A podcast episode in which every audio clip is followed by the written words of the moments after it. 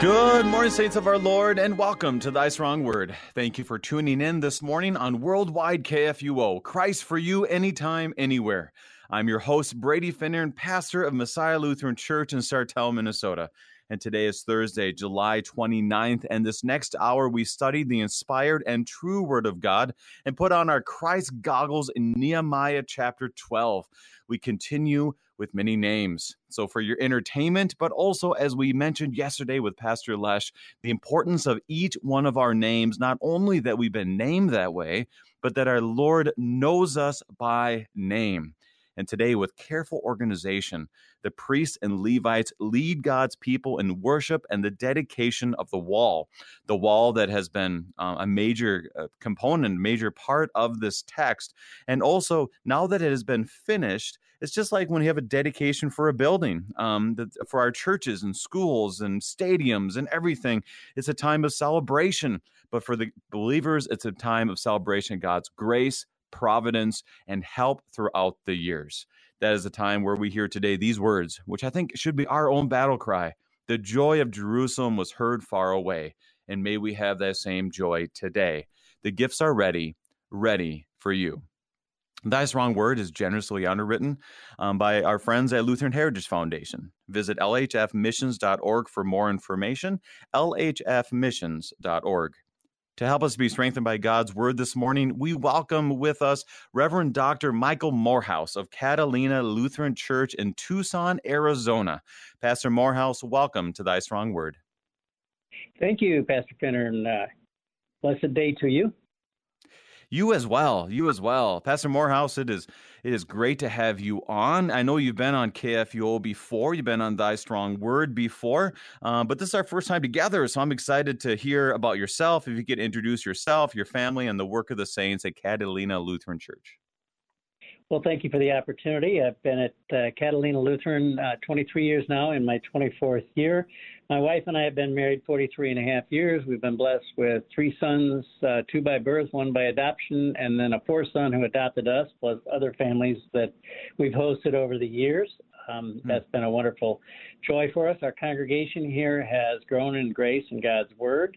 Um, we've been a vicarage congregation full time for, we're now on our sixth vicar, and uh, our congregation has come through this last year and a half and uh, had a wonderful VBS remembrance on uh, last Sunday, St. James. Mm. Um, mm-hmm. We went mm-hmm. through all the VBSs from 80 two on her founding on till today, and then on the 8th, we're looking forward to Rally Day and inducting our next vicar. You know, Pastor, as you say that, you know, we have new listeners all the time, and I can just say the word vicar like no big deal. But I remember when I was on vicarage, I would introduce myself to other churches, and they're like, "Wait, is your name Victor? What? What? Who are you? What's going on?" And so, tell us what. Explain to us what a vicar is. A vicar is a uh, third year, usually a third year seminary student uh, from one of our two seminaries in the United States, or perhaps from uh, our sister seminaries up in uh, Canada.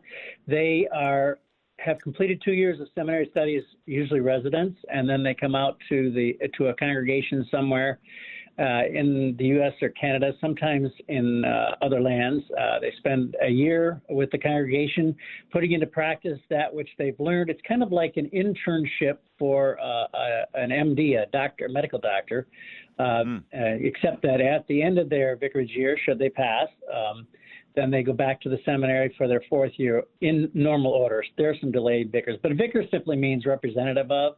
And so mm-hmm. he's essentially representative of the pastor. He's not called, he's not ordained, he's not installed. We call it inducted. Uh, so he's placed in, has a semi official position. Everybody knows he's a student, but he does get to do visitations. Uh, he reads sermons that he's prepared under the pastor's supervision, teaches Bible classes under the pastor's supervision, and so forth.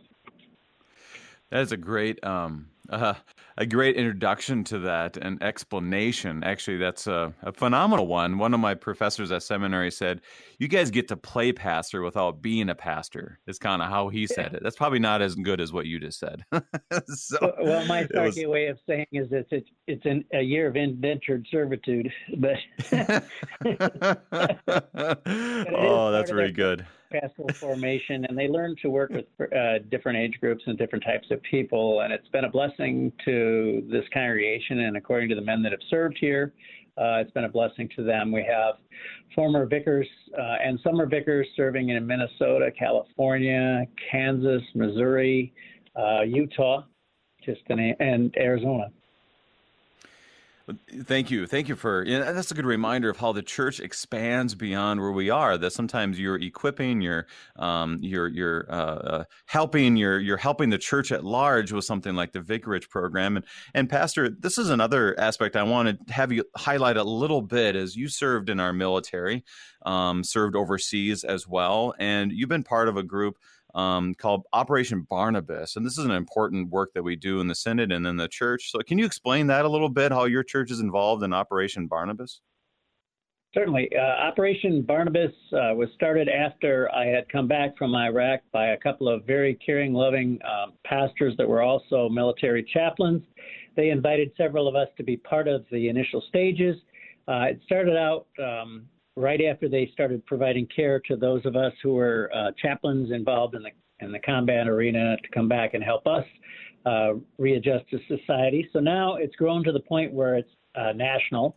Uh, we have chapters in most states. Chapter is basically a congregation or a group of congregations that work together to provide support for military connected people. So, not just service members, not just veterans, uh, but also their families and those who also, such as contractors, may have been involved in situations where somewhat, which are somewhat stressful. Uh, chapters are really big in the Midwest, in Iowa area. For example, we have a, a former chaplain, the spark plug there, working on those. Down here in Arizona, where uh, our congregation has supported uh, veterans in the Tucson area uh, we just celebrated our 10th anniversary. Uh, we've helped uh, hundreds, uh, if not thousands, of people uh, through our attendance at stand downs, which is an opportunity for veterans, whether they're homeless or, or they have homes, to come together to receive basic care like dental needs. Um, we hmm. provide Bibles, glasses, um, cookies, which are very popular among them, clothing and stuff like that. Those used to happen twice a year, and they're getting ready to start up another one uh, this August after having uh, a di- difficult year last year uh, to provide services. And it's a volunteer organization, it's national. Um, our Ministry to Armed Forces for the Lutheran Church Missouri Synod, which is supported wholly by member and friend donations, not out of the general fund of the Synod, is the oversight agency for Operation Barnabas, which is fully volunteer. 100% of what we receive goes out to serve uh, military connected people. And and is a reminder to our listeners that to pray for Operation Barnabas, find out you can look on our the website for the LCMS, just look up Operation Barnabas. Even easier, go to Google and just put Operation Barnabas LCMS. You'll be able to find more information on that. Just a reminder for us, we have many LCMS chaplains um, who serve our military and ex uh, chaplains who obviously still need care as well, and obviously our men and women who currently serve. So all of that, keep that in your prayers, and especially what's happening in Tucson and around uh, that area. So today, Pastor, we're here to study the Word of God. So can you begin our time in prayer? Sure, let us pray. Lord God, Heavenly Father, we give you thanks that throughout the ages you provided the opportunities and the means for people to receive your forgiveness, your life, and your salvation. In the Old Covenant, through the sacrifices of the temple and then the new covenant and the era in which we live to the sacrifice of your only begotten Son, Jesus Christ our Lord. Send your Holy Spirit upon us this day as we delve into your word. Open our hearts and minds to read, mark, learn, and inwardly digest the truths that are contained therein. All these things we ask in Jesus' name. Amen. Amen. Well, Pastor, as we are in Nehemiah chapter 12, I've, I've said this at every program, is Nehemiah is one of those books that you've heard of it, you've connected it maybe to Ezra. We don't, you know, every book has a context, it has a background. It's been just a phenomenal ride of God's grace and, and his providence and working within different um, realms of order. I think that we'll highlight again today. There's so many themes, and obviously is all encompassed in God's grace. And as you said in your prayer, um, the forgiveness that our Lord's given to us. And so, what highlights do you have throughout the book, or maybe right prior to this, that will help us start off on the right foot this morning? Well, as we look at chapter 12, which is towards the end of Ezra Nehemiah, which for many centuries was seen as one book, uh, we see God providing with actual names through an actual historical record uh, the individuals, the priests in particular, uh, and those who are from the Levites, the singers, to provide for ongoing liturgical, that is, public orders of service, worship with music, that the people might be sure that they have not just the outward show and ceremony, but the actual rites and um, means of grace in the Old Testament to know that their sins are actually forgiven by God through that which He has appointed. It shows uh, that God is a God of order, and it shows us that uh, the Lord is the one who sees where His temple is placed, that He will put a, a wall about it, and that His people will respond in thanksgiving as He watches over them as they receive His gifts of grace. Well, thank you. You know, and that's a, a great way to uh, to place it. I really like how you said that. Is that they would know that they are forgiven by the grace of God, and they could see it. They could see the wall. They could see the temple, and they could totally understand um, why they're able to have this moment of the joy of Jerusalem was heard far away. This is why they had joy um, that was there because of the grace of God. Is that how you're kind of saying that? That yeah, that's a good summary. I used a lot yeah, more words. Yeah. That's totally fine. You know, it's probably probably better to use more words because I try to keep it way too simple at times. But that's exactly how we encompass Nehemiah is this understanding of they're able to know of God's grace and they're able to to to see it at work. And we continually like they hear the word of God and they're like, "Wow, this is great. We're going to do this," and they recommit. But the whole time, it's all covered by God's grace. I'm I'm just excited how you put that because that helps me understand even better as I've been flowing through. Anything else you wanted to highlight before we begin? Well, as we look at chapter 12, we might want to, and this is Know Thus Says the Lord, look at it maybe as divided into three sections uh, mm-hmm. verses 1 through 26, which basically lists the resources for providing for the worship and the dedication of the wall. Then uh, verses 27 uh, through 43 which is the actual dedication of the wall, and then 44 through 47, which provides uh, the regulations for the offerings and the services. Now, again, that's just a way to divide this. Um, I'm willing to go with whatever section you want to, or however you would like to divide it up in your reading. I thank you for doing the readings because, as I heard you say yesterday, make the names bold and make them loud, and everybody will think that's the way it was meant to be. also, over all of this, we should remember that um, this is the writing of Nehemiah, who is a governor, and this chapter is the one that actually ties him to the governorship of Zerubbabel, uh, and it's the only chapter that ties those two governorships together.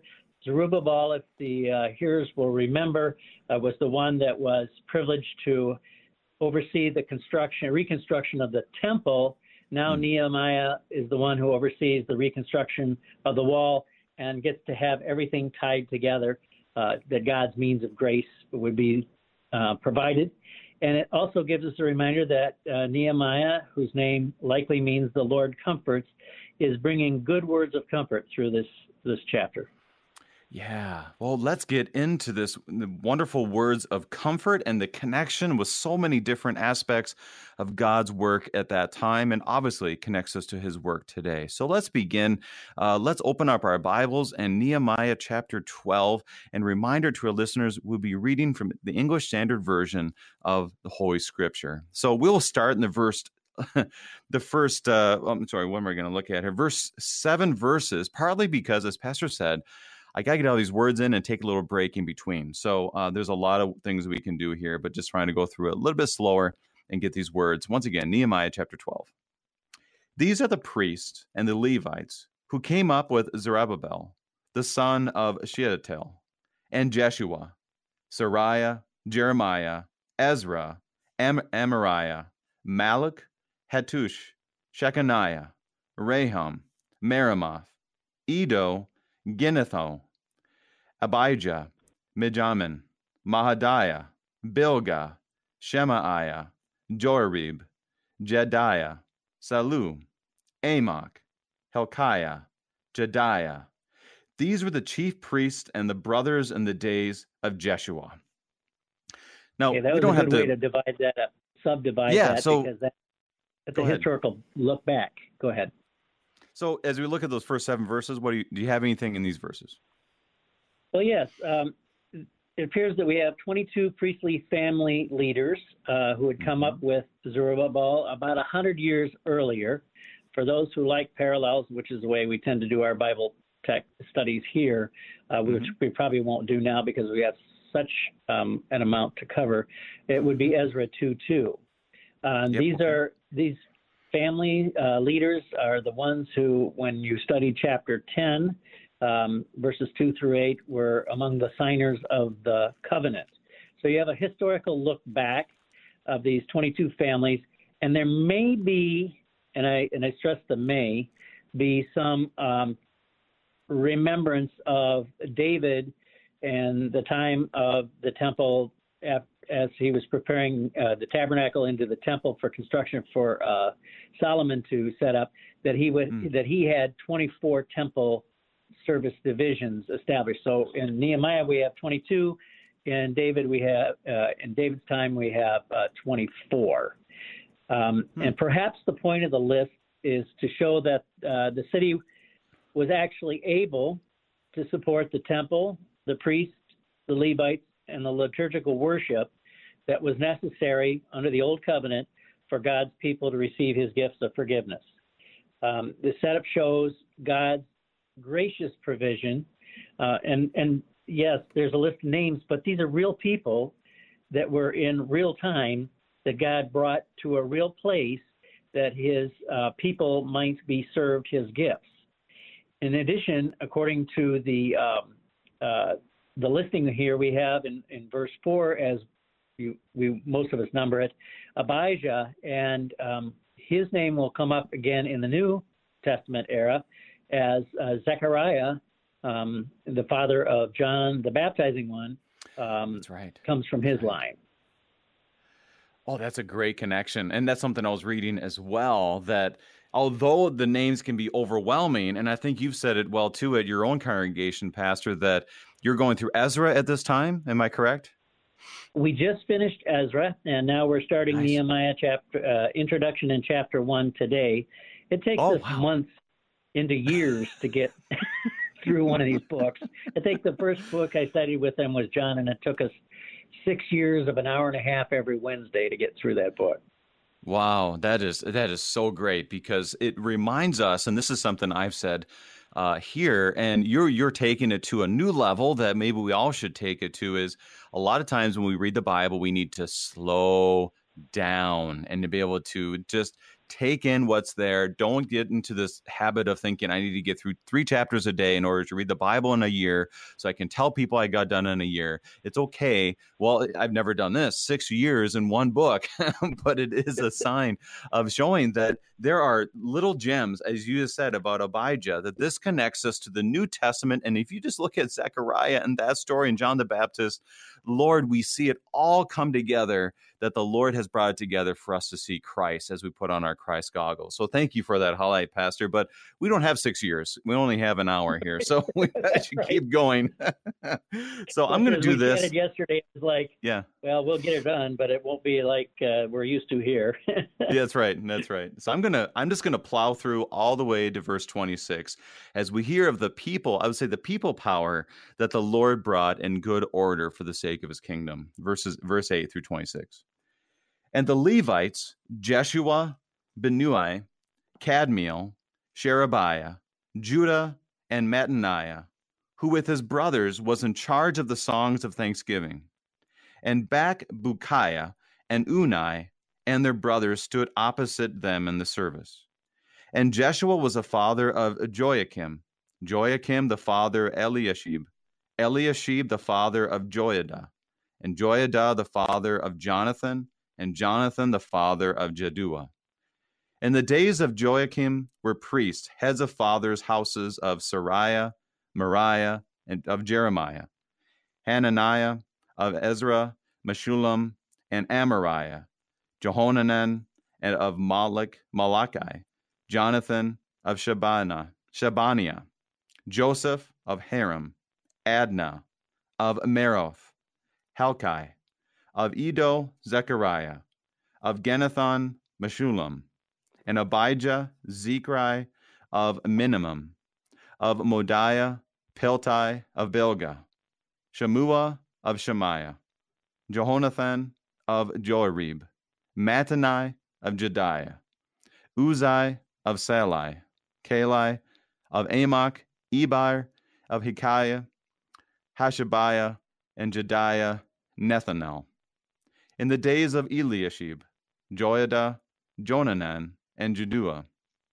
And Levites were recorded as heads of fathers' houses. So too were the priests of the reign of Darius the Persian. And as soon as Levi, their heads of fathers' houses, were written in the book of the Chronicles, until the days of Jehonan, the son of Eliashib, and the chiefs of the Levites, Hashabiah, Sherebiah, and Jeshua, the son of Kadmiel, with their brothers who stood opposite them, to praise and to give thanks according to the commandment of David, the man of God. Watch, man of God, watch by watch. Mattaniah, Bakbukiah, Abadiah, Obadiah, Meshullam, Talmon, and Akkub were gatekeepers standing guard at the storehouses of the gates. These were the days of Joiakim, the son of Jeshua, son of Jozadak, and in the days of Nehemiah, the governor of Ezra, the priest and scribe. Pastor, as you wow. said, a lot of names, a lot of information. What do you have to highlight? okay, um, just looking through this, what we see overall is that it's giving a genealogy, it's giving a descent. And we know in the New Covenant, in the New Testament text, uh, we're told not to spend time in useless genealogies. Well, these in the Old Covenant, in terms of establishing temple worship, uh, were not useless genealogies. What they are is proving to those who would have heard these texts read, because that was the general means of transmission back then, that as they heard what you just read, they would go, okay, that person, that man that's standing in the temple services, actually correctly in the line all the way back to where he, it needs to be from David's time, uh, and then back to Moses and Aaron, so that they would have had the correct priestly line, so that they would be assured that they were following God's uh, order for establishing the worship, and that again, these men were rightly called, we would say it, and rightly placed into an office to provide mm. the services that were needed by God's people for their forgiveness. So in the Old Covenant, you have these genealogies, in particular in this area, that shows a ongoing continuity uh, of the, the, the means of grace and its administration uh, that can be traced all the way back, so that the people have a surety. For us in the New Covenant era, we trace our genealogy back to um, our bap- through our baptism to the Son of God, uh, Jesus Christ our Lord. Uh, he is uh, the author and perfecter of the faith. He is our not only our elder brother, but he is also the creator word that gives with the Spirit and the Father life to us.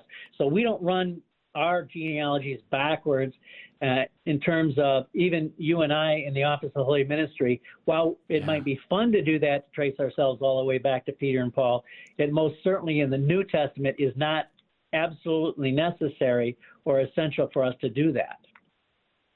Because it all comes back to Christ. Is that kind of how we would say it? That this it comes from it flows from Christ as opposed to a perfect lineage or genealogy. Correct, and thanks be to God because so much history has intervened between those eras, and so many times has that uh, temple been destroyed, and especially uh, after AD 70 and then AD 136 mm-hmm. to 139, a lot of lec- uh, records were lost.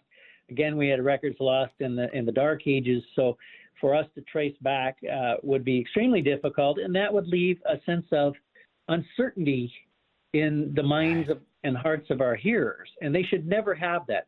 They should know that when the church calls a man in our day and age, when it's ratified by the uh, other pastors in a given area, the hands are laid upon, that that man is in the correct line, the line of Christ, in the office that Christ established. And here, here's a, here's a thought I have because I really like how you highlighted that because God put people in the right office to assure that people are that they're receiving the gifts of Christ, that they're assured of their forgiveness and and keeping their their eyes on on the Lord, which is exactly why we have pastors and why we have churches. And I, I compared this list to something. I'm I'm from a small town. I grew up in Wadena, Minnesota, and it's about four thousand people in that town. And my dad grew up in a town of a very he had graduated twelve kids in his class, and my mom grew up in a, a town of eighty kids in her graduating class. So we're all from small towns. And the great sure. thing is when coming back to Minnesota, you have these moments where you'll meet somebody and go, hey, you're from that area. What's your last name or what's your maiden name? And boom, all of a sudden the, the lineages start flowing out. Oh, you're a Kramer. Oh, you're a Finner. Oh, you're this or you're this.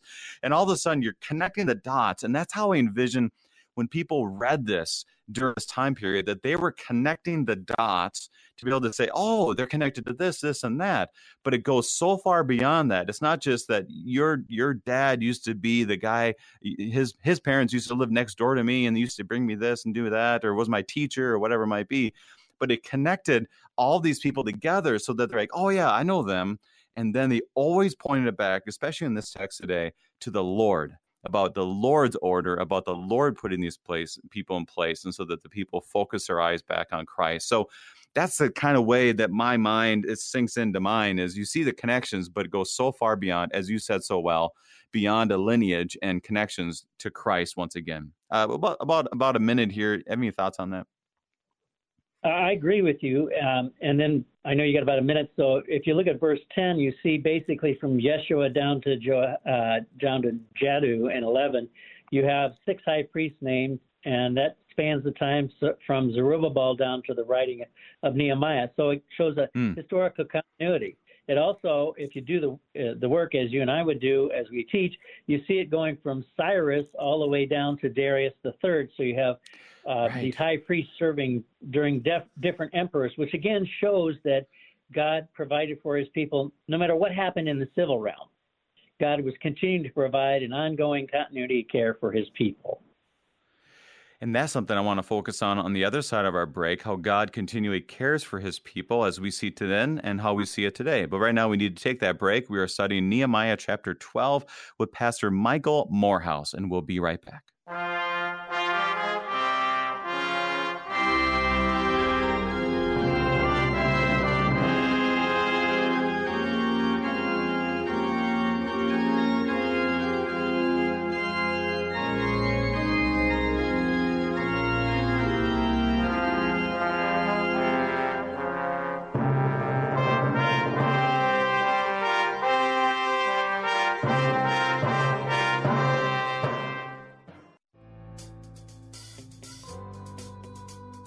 USA is the third largest mission field in the world, and church planting is one of the most effective means of making new disciples.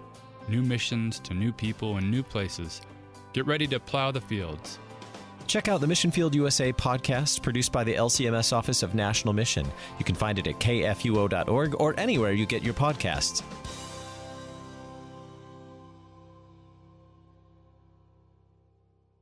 A folk singer once sang, The answer is blowing in the wind.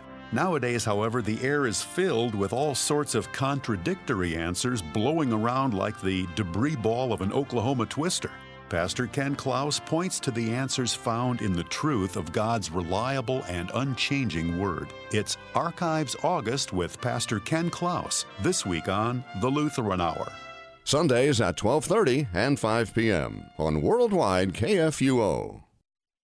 My part time service in the Army National Guard makes it possible for me to be more for the community I call home. I'm a better neighbor because my service has taught me how important it is to be a team player. My training helps me in my classes when I give attention to detail to the task at hand. My service in the Army National Guard allows me to keep my country safe from threats. Learn more about how you too can live and serve part time by visiting NationalGuard.com. Sponsored by the Missouri Army National Guard, aired by the Missouri Broadcasters Association and this station.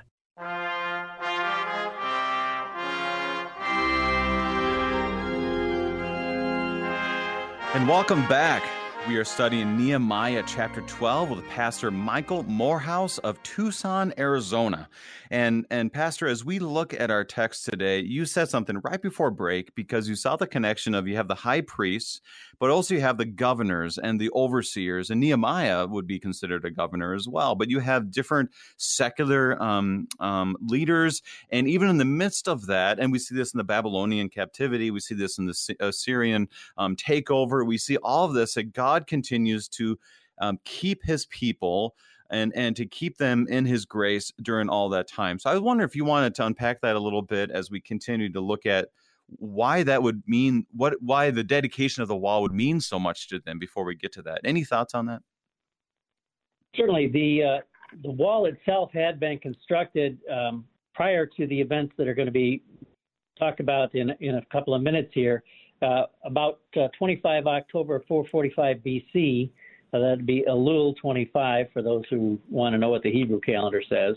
And as Pastor Finnern received a picture from a, a very complicated chart I sent to him yesterday from uh, Brother Pastor David Kaiser. Well done. Uh, great for teaching class, but doesn't uh, show well over the radio.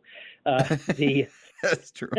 the reality is, is that no matter what the world brings in terms of rulers, because you have Cyrus, Cambyses, Darius the First, you have uh, Xerxes, you have um, Artaxerxes, Darius the Second, Artaxerxes the Second, Artaxerxes the Third, Arses, and Darius. All those were rulers of the Medes and Persians during the time God was establishing uh, the opportunity for the people to dedicate the wall having, and rebuilding the temple. So through all of their rule, and God used those secular re, uh, rulers and their rules to allow His people to return to the promised land, to rebuild the city and consecrate it soon as a holy city. Uh, all of those things God used in this world to ensure that His people um, who had repented of their sins, which caused them to go into captivity in the first place, uh, were able to receive his gifts in the place where he appointed them to receive them.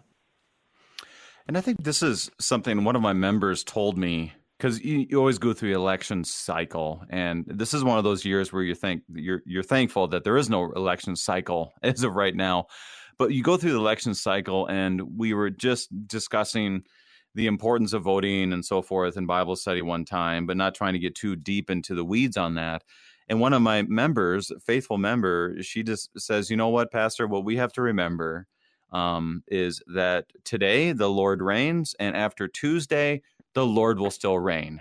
And I think that's always a good reminder that that we not only see in our own lives, but we see that in the past here that God's covenant, the name, and the connections that leads from David's lineage all the way to Christ was always faithful and God made it happen. And so we got to remember that his grace is with us as well. Any last thoughts?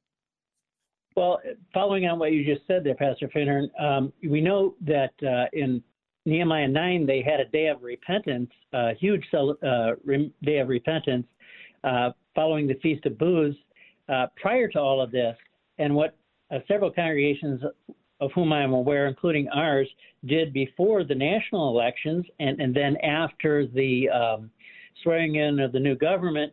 Uh, at both times, we had services of repentance, forgiveness, and renewal, um, liturgical services mm. outside, um, uh, where we offered up our prayers as incense, accompanied by incense. Again, it was outside, um, because we as citizens of the United States tend to put our trust in um, our rulers, our civil rulers, and think if we just get the right government, everything will be fine. Um, when has that ever worked? So anyhow, mm, uh, mm. following uh, the pattern of the the scriptures, even from the time of Ezra and Nehemiah, we have uh, the opportunity as pastors and congregations to uh, have services of repentance before we have the services of celebration to remind us exactly of what we deserve and that despite that, uh, God gives us his gifts and blessings. Well, let's continue to move forward. I love it. We probably could talk another hour just on that point alone. So let's continue on as they dedicate the wall. And we'll just go through verse 27 through 30 because I think there's some points we can make. 27 through yep. 30. And at the dedication of the wall of Jerusalem, they sought the Levites in all their places to bring them to Jerusalem to celebrate the dedication with gladness, with thanksgivings, and with singing, with cymbals, harps, and lyres.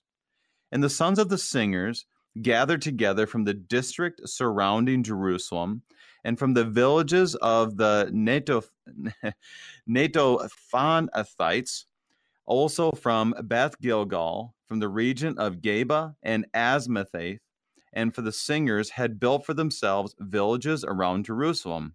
And the priests and the Levites purified themselves, and they purified the people and the gates and the wall. So now we see a finally a dedication of the wall. What happens here in these verses? Uh, this is actually when I teach our Old Testament introduction classes to our Lutheran Servanthood School in the Tucson area. So we have lay hmm. people from various congregations gathered together.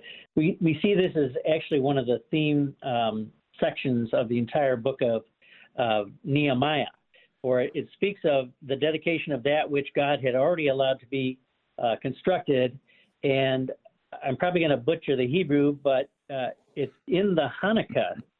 The wall was of Jerusalem um, they sought out.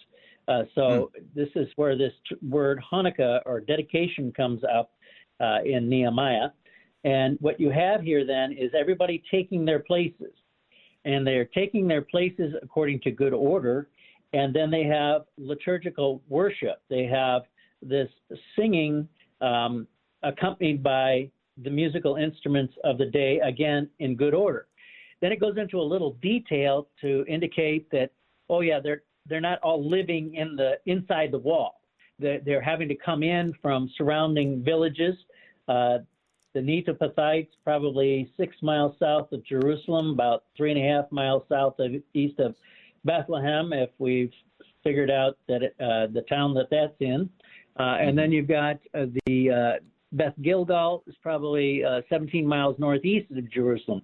So again, considering that that they had to come in uh, from where they had established their homes in the return that had taken begun to take place under the uh, the priest and scribe Ezra, they're coming in and they're coming in to um, celebrate the dedication of the wall. And the first thing they do, remember they've had the service of repentance already, is they purify themselves. That is, they set themselves up, uh, and the people, and the gates, and the walls uh, to consecrate, that is, set aside themselves and the area for um, God's services.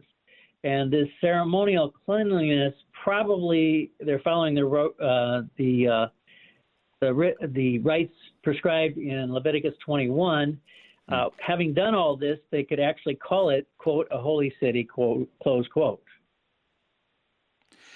And that's interesting to me, this whole idea of purifying themselves and then they purified the people. And I don't think we can make a one to one with that, but it's just a reminder of the importance of being purified and cleanliness and all the like. And that's kind of hard for us to understand. Is there any any insights you have on that, what that meant for them, and I guess what it might mean yeah. for us?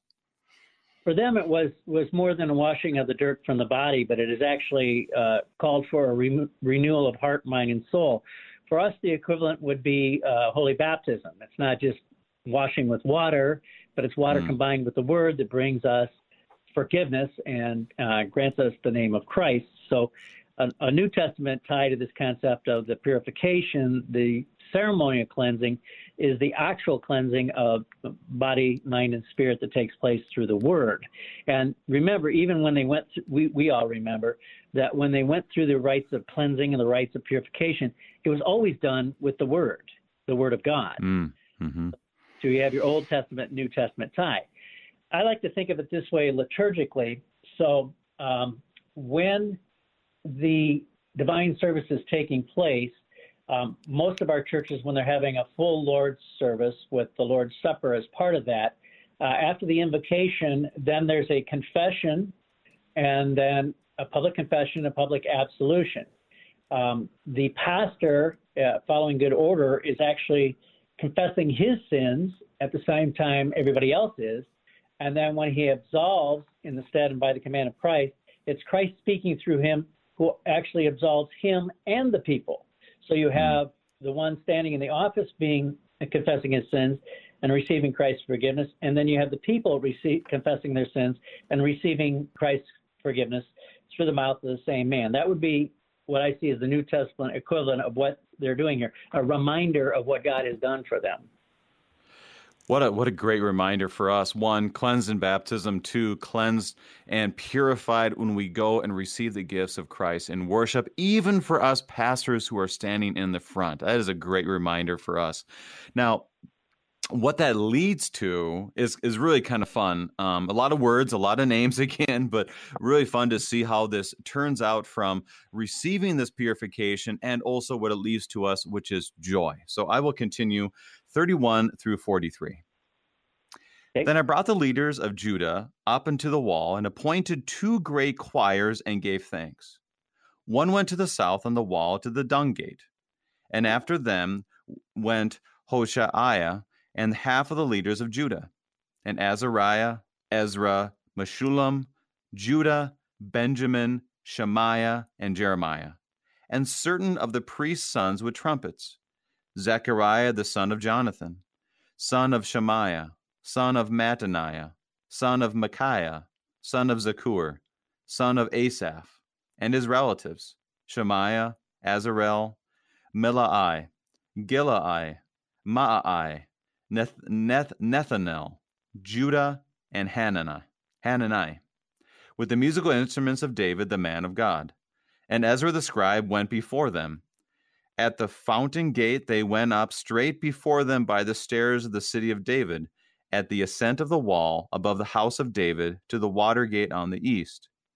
The other choir of those who gave thanks went to the north, and I followed them with half of the people on the wall above the tower of the ovens to the broad wall, and above the gate of Ephraim, and the gate of Yeshanah, and by the fish gate, and the tower of Hananel, and the tower of the hundred, to the sheep gate. And they came to a halt at the gate of the guard. So both choirs of those who gave thanks stood in the house of God, and I and half of the officials with me. And the priest Eliakim, Maaseiah, Miniamin, Micaiah, Elioenai, Zechariah, and Hananiah with trumpets, and Maaseiah, Shemaiah, Eleazar, Uzai, Jeho- Jehoahan, Malchijah, Elam, and Ezer. And the singers sang with Jezariah as their leader. And they offered great sacrifices that day and rejoiced, for God had made them rejoice with great joy. The women and children also rejoiced and the joy of Jerusalem was heard far away. Now, uh, for me, when I hear these words, Pastor, I love focusing at the end where it brings all this joy, but there's so much organization and order and everything that comes together before this joy is, I guess, proclaimed and, and heard around the around the area. So, what what's the order and what are they telling us here?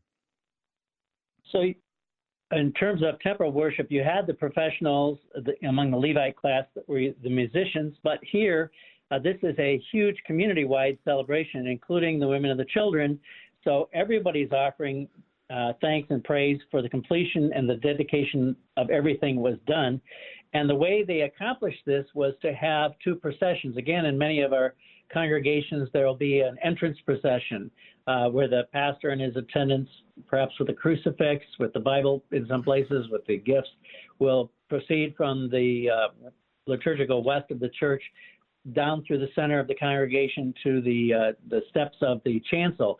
You have the concept of of God's going to enter into among His people, and that these people are uh, attending Him. And you have two processions taking place one runs in a co- clockwise and the other one runs counterclockwise uh, to the point where they even go up the steps and around the wall. And what, what people don't think of is that this wall at places was nine feet wide. So it was plenty wide enough to account, accommodate them. Again, the ceremonies uh, are tying the uh, dedication of the wall to the services that are taking place in the temple. So you move from outside the the service, if you will, into the place of service to the temple. Same as when we have an entrance rite in, in the divine services in the New Testament. And that is that is interesting, and and and to to know that they knew the order and they had the right people. They had people that had their vocations. We talked a lot about that yesterday. They had their place. They had their, uh, you know, Asaph. We even hear about today as well. That that these were people that were placed there. God had given them special gifts, and all of it for the sake of of uh, entering in the right way and proclaiming uh, the Lord in the right way. And at the very end, it says they rejoice with great joy. I mean, this is uh, you see this a lot in the New Testament of uh, rejoice, uh, rejoice. Again, I will say rejoice language where it's not just joy, but it's above that joy and is being heard beyond Jerusalem. So, what are your thoughts on on the joy that they proclaim here, the joy they have? Their their joy is based on the gifts that God has promised to give to them, and now they're seeing it completed in time. This is an actual historical event and they they their response is one that wants to declare it to the whole world if they could. Uh, they didn't have uh, cell phones or some you know you didn't have 5,500 people recording on their smartphones this event, so you have this recorded and you have it uh, witnessed by those who are in the area and in the surrounding area of the wonders that God has done, and He's done it with His priests, with His Levites, and with His people, all following in the orders that God has called them to be. It's kind of like Ephesians 4 in terms of God giving uh, gifts to the church, and these gifts come in various ways. You have, you, Pastor, have different skills surely than I do. Yes, we have some overlapping because we're in the office mm-hmm. of ministry, but you have areas which you, in which you are more specialized than I am, and we share these gifts, and that's one of the reasons why um, I mentioned it earlier uh, a, a, fellow pastor, brother pastor, one of my classmates sent me a wonderful chart that sums up the the, the mm. Old Testament church year, and I just sent it to you without even explanation. So I got the question mark back from you and then told you what it was. we share these gifts because we we we've received them from God, and we want everybody to hear about it. Right we can't do it all on our own is a very and, and that's one of the things i think we learn here on kfuo is we have pastors from across the country even around the world that to be able to i'll read the text i'll look at the text i'll study the text and then um, they will catch a gem like you are today that's like it, it opens it up even more. It's not that like the, one of the pastors knows a whole lot more than the other. Sometimes that's the case, um, but you you open it up even more to understand, like you did with that chart. Uh, Pastor Morehouse sent me a text yesterday with the chart of the Old Testament seasons, and it was like it, it opens it up in a whole new way. A chart that I probably would never be able to put together, um, but is definitely good for the church and for me. There was great joy. I don't think people heard my joy across the city, um, but there definitely was great joy to be able to see that. So. Pastor, we have about um, so we have about eight minutes left here, and I want to finish okay. these verses so we can wrap everything together. So, verses 44 through 47. On that day, men were appointed over the storerooms, the contributions, the first fruits, and the tithes, to gather into them the portion required by the law for the priests and for the Levites according to the fields of the towns. For Judah rejoiced over the priests and the Levites who ministered and they performed the service of their God and the service of purification, as did the singers and the gatekeepers, according to the command of David and his son Solomon. For long ago, in the days of David and Asaph, there were directors of the singers, and there were songs of praise and thanksgiving to God. And all Israel in the days of Zerubbabel and the days of Nehemiah gave the daily portions for the singers and the gatekeepers, and they set apart that which was for the Levites and the Levites set apart that which was for the sons of Aaron. So now we, we learn more about the service of the temple. Kind of we've seen the joy. Now they kind of once again show us the order, not only of okay, this was their job, but also how they cared for one another to assure that the gifts were continued to be given. What do you have in these verses? Well, and following on that, they gave it and they continue to give it with a cheerful heart. And in the New Testament, um, the Lord through the apostle calls us to give with a cheerful heart on the first day of, of the week. Each person decide what to give and give from a cheerful heart. They gave for the support the people in Judah, which is essentially what's being restored here, the southern kingdom, uh, under the auspices of the the emperors of the Medes and the Persians. They they gave with joy because of that which these men, in particular, the, the singers, the Levites, the priests, were doing in their in the stead and by the command of God for the benefit of the people. So they mm. provided that which was required for the provisions of, we would say in this day, the pastors. And I'm thankful, and I'm sure you are, for the congregation to whom I serve Christ, and that they have done a good job of taking care of their pastor, uh, mm. our assistant pastors when we had them, our vicars, our uh, other professional church workers, in a way that is done not grudgingly, um, but because they treasure that which we in our vocations are to do, that frees them to do their vocations in this world. So you have this this order established for the maintenance of not just this one day of joy. I mean, uh, God willing, we will be dedicating a new church building uh, on Easter Sunday in 2024 here. but we're in the process through that. Uh, but we don't intend on dedicating it with a wonderful service and then not having any services after that. We're looking right. at providing for the ongoing um, maintenance of the ministry and the work in the community and the building and the grounds itself as we plan the building. And that's exactly what these people were doing. They were showing their thanks to God for providing them all the gifts. And you go all the way back to Ezra with all the stuff that he was all, all the all the silver, all the the animals and stuff he was allowed to bring back to the promised land to establish it for this for services just like this. And and so we give thanks to God that this order is established and that is carried into the New Testament. And again, to give with joy from the gifts that we have received.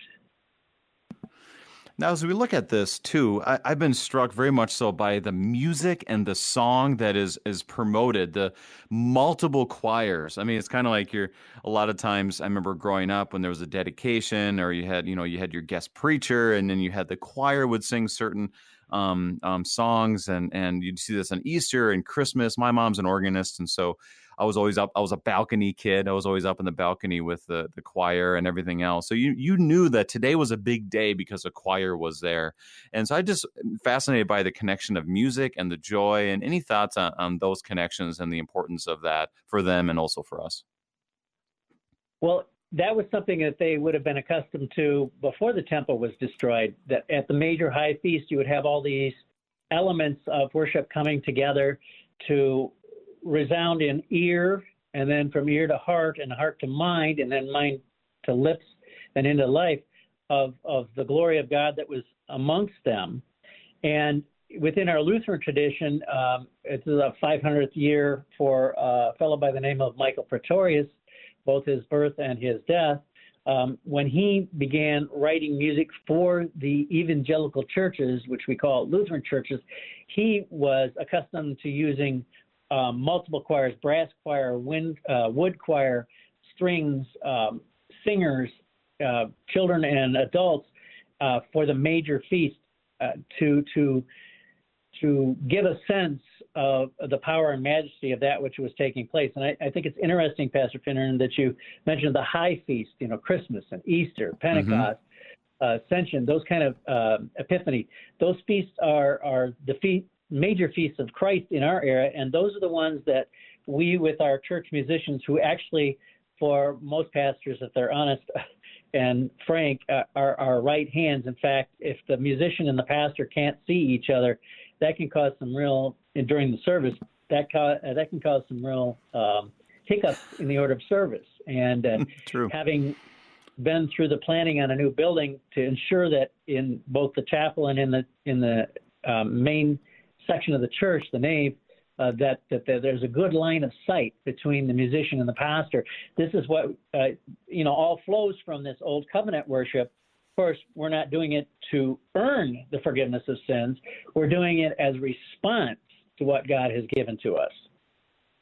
And that is a, a another reminder. I, I, mentioned this yesterday with Pastor Lash, but just a reminder to, um, first of all, give thanks for those who uh, think about those things when you're building a church? And how can we make sure that there's a connection with the musician and the pastor, um, that there's as little distractions as possible in that worship setting? And I think that's one of the main themes that I've caught throughout Nehemiah that there's an order to make sure people are centered on the Lord and his gifts. And we see that in our churches today.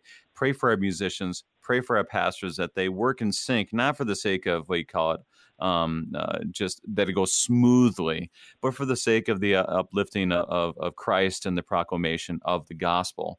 Now, Pastor, we have about a minute and a half left here. And as we look at this whole chapter, how would you, if someone were to ask you about Nehemiah 12, like, wow, today you did Nehemiah 12, I don't want to listen to the hour, but how would you summarize it? What would you tell them?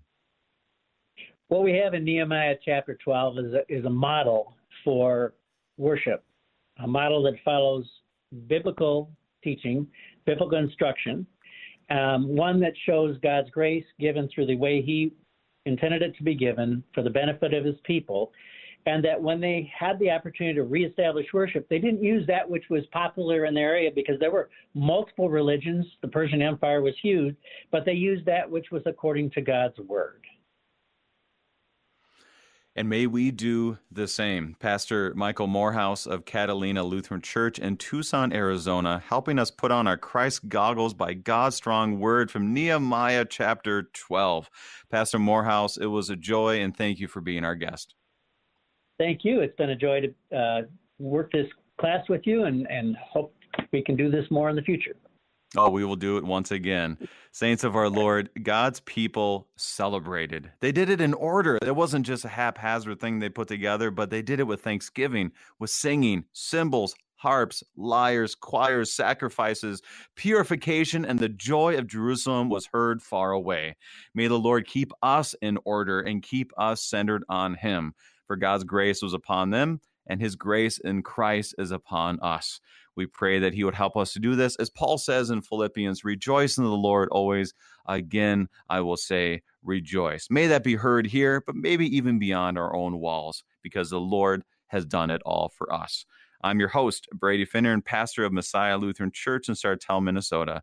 Thank you for joining us, and the Lord keep you safe in the palm of his hands.